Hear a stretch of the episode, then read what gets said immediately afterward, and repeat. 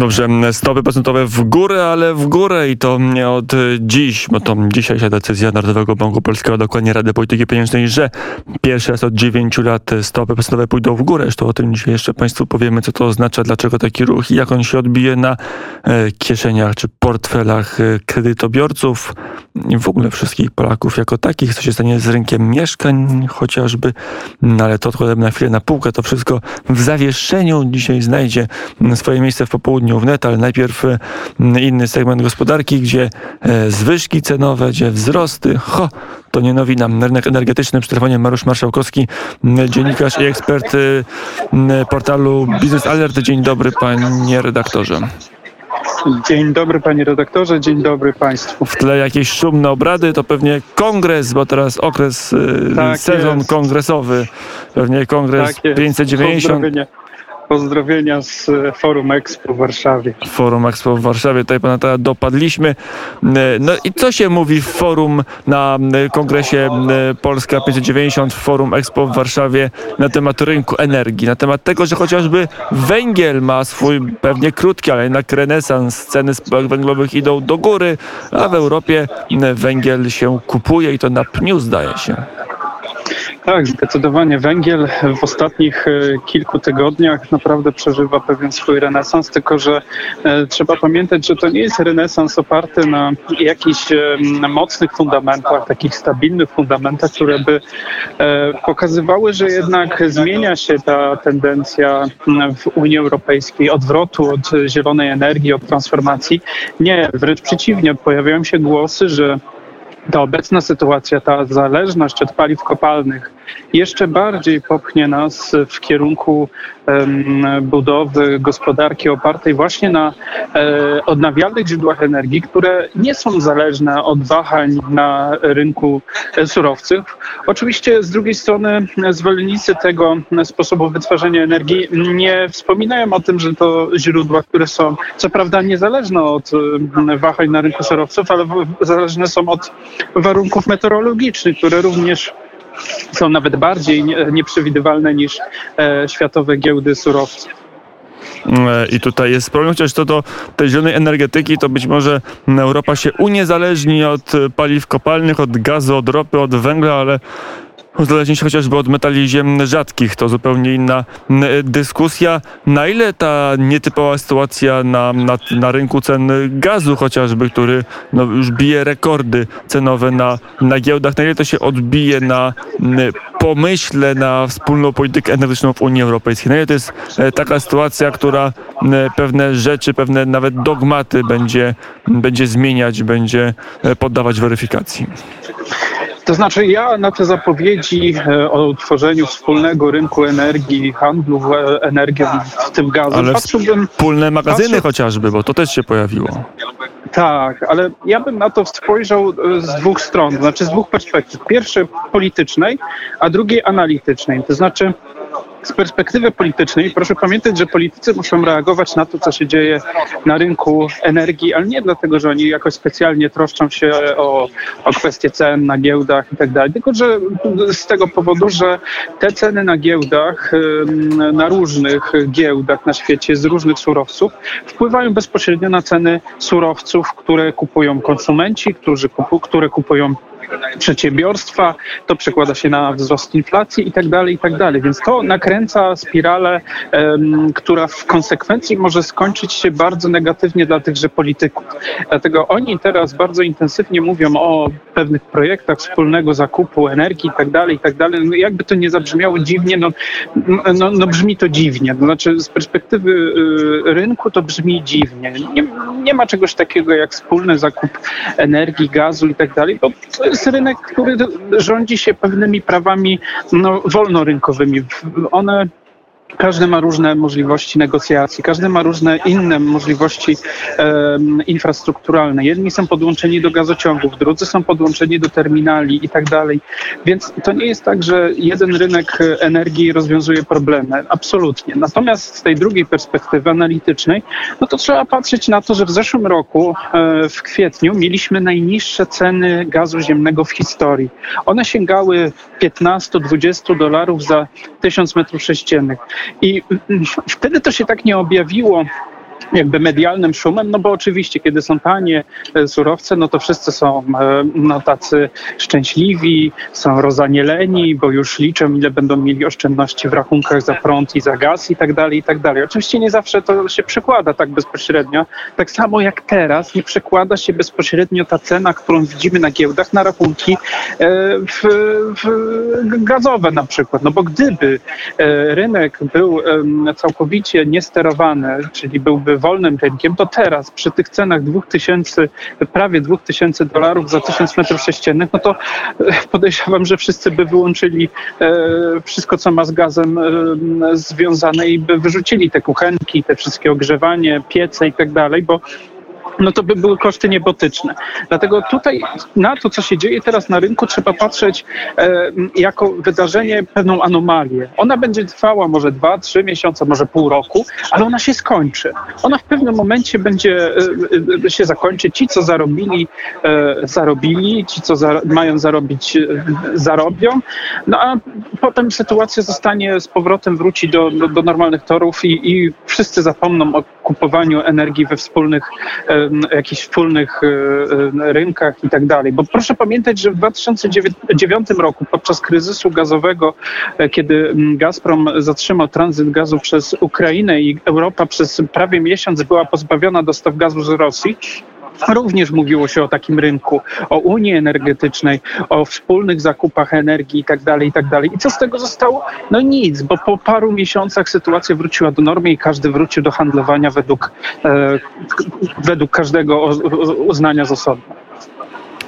No i to jest ten element rynku. Jeszcze zastanawiam się, rola Gazpromu. Na ile jest tak, że, że ten popyt, wzrost cen to jest trochę sztuczny, bo wynika z gry rosyjskiego potentata. Oczywiście, to, to co robi Gazprom, to, to również jest działanie, które nie ma dużo wspólnego z wolnym rynkiem, bo jakby działał, gdyby Gazprom działał zgodnie z zasadą wolnego rynku, to w tym momencie widzielibyśmy wszystkie dostępne zawory, rury byłyby otwarte, i przesyłałyby dodatkowe ilości gazu do Europy po to, żeby wykorzystać tą, tą koniunkturę. Natomiast to, co teraz widzimy, to, to było jakby zapowiedź. Ci, co się zajmują tym rynkiem, już widzieli mniej więcej zapowiedzi tego, co będzie teraz, mniej więcej w maju, czerwcu, czyli tego, jak Gazprom rezerwował przepustowości na gazociągach, jak wykorzystywał magazyny gazu, wtedy kiedy inni zapełniali je tym, co się dało. Gazprom po prostu korzystał, na przykład w Niemczech wykorzystywał magazyny gazu do zaspokojenia e, bieżących potrzeb e, e, konsumentów w lipcu, co jest no, wydarzeniem niespotykanym.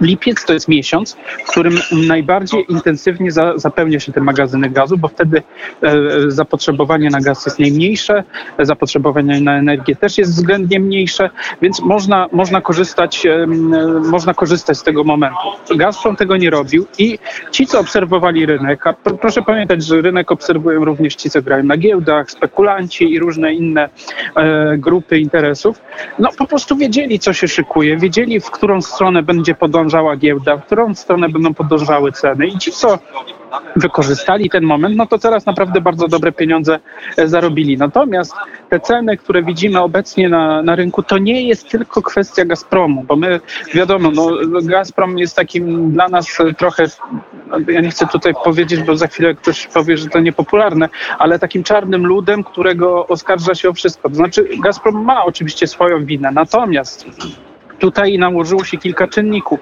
Między innymi taki czynnik, że e, lato było wyjątkowo bezwietrzne, czyli te mm, źródła energii, które powinny w teorii e, pokrywać zapotrzebowanie na energię, czyli odnawialne źródła energii, farmy wiatrowe, nie pokryły tego zapotrzebowania, co spowodowało, że większą, e, z większą intensywnością musiały pracować elektrownie gazowe.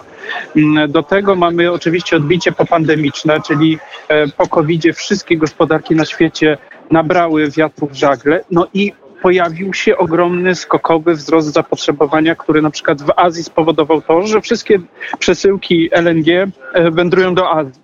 I nie ma ich w Europie, tych spotowych, bo to wynika z tego, że w Azji jest jeszcze wyższa cena na gaz niż w Europie. Więc jakby po, po, pod, podliczając to wszystko, czy, czy łącząc to wszystko razem, mamy pewien, pewną sytuację na rynku, którą, tak jak powiedziałem, jest pewną anomalią, którą, z której złożyło się kilka czynników. Tak jak w zeszłym roku był czynnik covidowy, który wstrzymał popyt na, na gaz, tak teraz mamy no, taki akcelerator w postaci otwarcia granic, otwarcia możliwości transportu, zwiększenia liczby zamówień. To nie jest tylko kwestia energetyki, bo widzimy problemy również w sektorze motoryzacyjnym, brak chipów do samochodów. E, to z kolei przekłada się na kolejnych poddostawców, na przykład akumulatorów czy innych podzespołów. I to no, wszystko razem się nakręca i powoduje tą sytuację, którą mamy obecnie. A z drugiej strony e, szef polskiego Łokiku e, podkreśla, że czas na e, śledztwo, kolejne śledztwo antymonopolowe w kontekście działań Gazpromu właśnie. No tak, bo Gazprom, wszystko byłoby, znaczy nikt by nie, nie, nie, nie chciał żadnego śledztwa, każdy by to przemilczał, gdyby Gazprom czy Rosjanie nie wykorzystywali tego argumentu, że kiedy włączycie Nord Stream 2, to nagle sytuacja na rynku się zmieni. No jak może się zmienić, skoro Nord Stream 2 to jest, no nawet nie mówimy tutaj o dwóch nitkach, ale o jednej na razie, przynajmniej na najbliższe pół roku, to jest 27 miliardów metrów sześciennych. Przez Ukrainę można przesłać z dnia na dzień. To nie jest kwestia tego, że trzeba czekać na certyfikację, na pozwolenia. Z dnia na dzień Gazprom może przesłać 60 miliardów metrów sześciennych rocznie więcej niż, niż przesyła. Bo teraz ja przypomnę, że mm, Gazprom przesyła rocznie 40 miliardów metrów sześciennych, natomiast zdolności transportowe ukraińskich systemów przesyłowych to jest około 100-110 miliardów metrów sześciennych rocznie. Tak samo przez gazociąg jamalski proszę zwrócić uwagę, jakie jest e, zapełnienie gazociągu jamalskiego w rezerwacji na listopad. E, Gazprom zarezerwował, zarezerwował jedynie jedną trzecią możliwości przesyłowych gazu. Czyli w miesiącu, w którym ten gaz powinien iść e, pełną parą, kiedy już zaczyna się sezon zimowy, sezon grzewczy, Gazprom ogranicza dostawy przez jedną z dwóch głównych, e, czy jedną z trzech głównych magistrali e, transportowych, bo oczywiście poza Nord Streamem pierwszym mamy gazociąg jamalski, mamy gazociąg przez Ukrainę, no i teraz jeszcze mamy gazociąg Turkish Stream.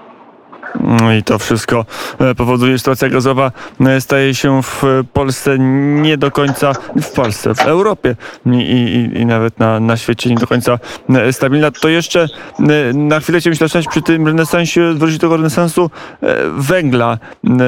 Jak długo on potrwa i na ile on może pokazać pewną hipokryzję w zielonej energetyce? Już uprzednie lata w Niemczech spowodowały, że jako główne źródło energii wrócił węgiel, że znowu energia wiatrowa znalazła się na drugim miejscu. To jest tak, że gdzieś ten europejski model transformacji znalazł się na rozdrożu albo złapał przynajmniej zadyszkę? Znaczy problem z tym modelem transformacji jest taki, że e, likwiduje się źródła stabilne, jakie by one nie były, bo nie chcę tutaj e, mówić, że węgiel jest super źródłem, no bo nie jest, no bo jest naprawdę bardzo emisyjny i rzeczywiście szkodzi e, atmosferze. Natomiast nikt na razie w Europie nie wymyślił poza oczywiście atomem, który na przykład w Niemczech jest wyłączany, nikt nie wymyślił innego stabilnego źródła energii, który by pokrywał zapotrzebowanie w bazie tak zwanej.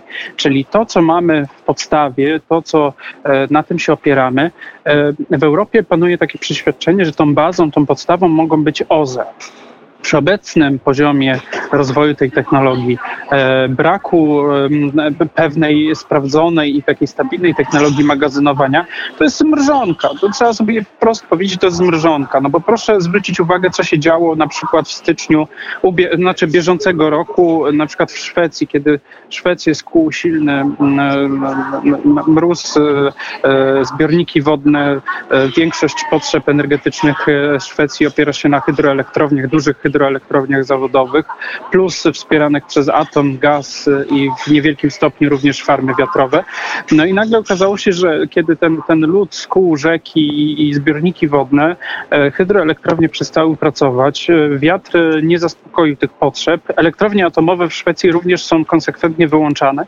To, co się działo, prąd szedł z Polski z elektrowni Bełchatów, z elektrowni Turów, z elektrowni Jaworzno, czyli tych wszystkich elektrowni węglowych do Szwecji przez kabel z Fepolink po dnie e, Bałtyku. My stabilizowaliśmy system e, szwedzki, żeby się po prostu nie zawalił.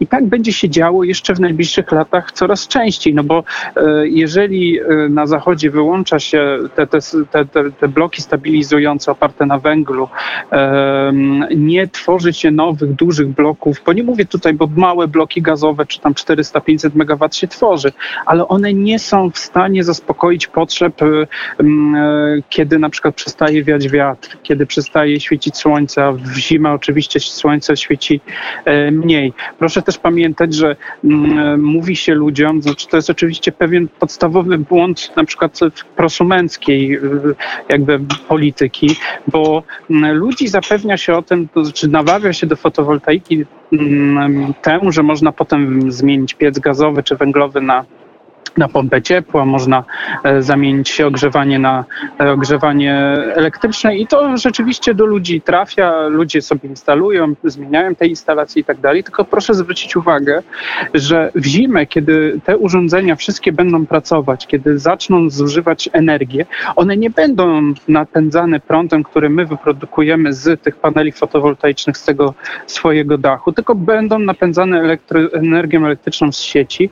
No a kto tam kto tą sieć e, zapełnia energią? No, elektrownie, póki co węglowe, e, duże bloki emitujące dużą ilość dwutlenku węgla i innych e, substancji mm, szkodliwych dla atmosfery. Także to jest pewien problem. My dopóki nie ma dobrej technologii magazynowania energii, dobrej w rozumieniu bardzo wydajnej i, i sprawnej, no to cały jakby ten hmm, nazwijmy ten, ta idea transformacji, no trochę drepcze w miejscu i, i chyba nie w tą stronę podąża, w którą powinna. I tu postawimy mm, e, kropkę. Maruś Maszałkowski, e, dziennikarz analityk portalu Biznes Alert, był gościem popołudnia wnet. Dziękuję bardzo za rozmowę. Dziękuję panie redaktorze, wszystkiego dobrego, miłego popołudnia. Mm, I do usłyszenia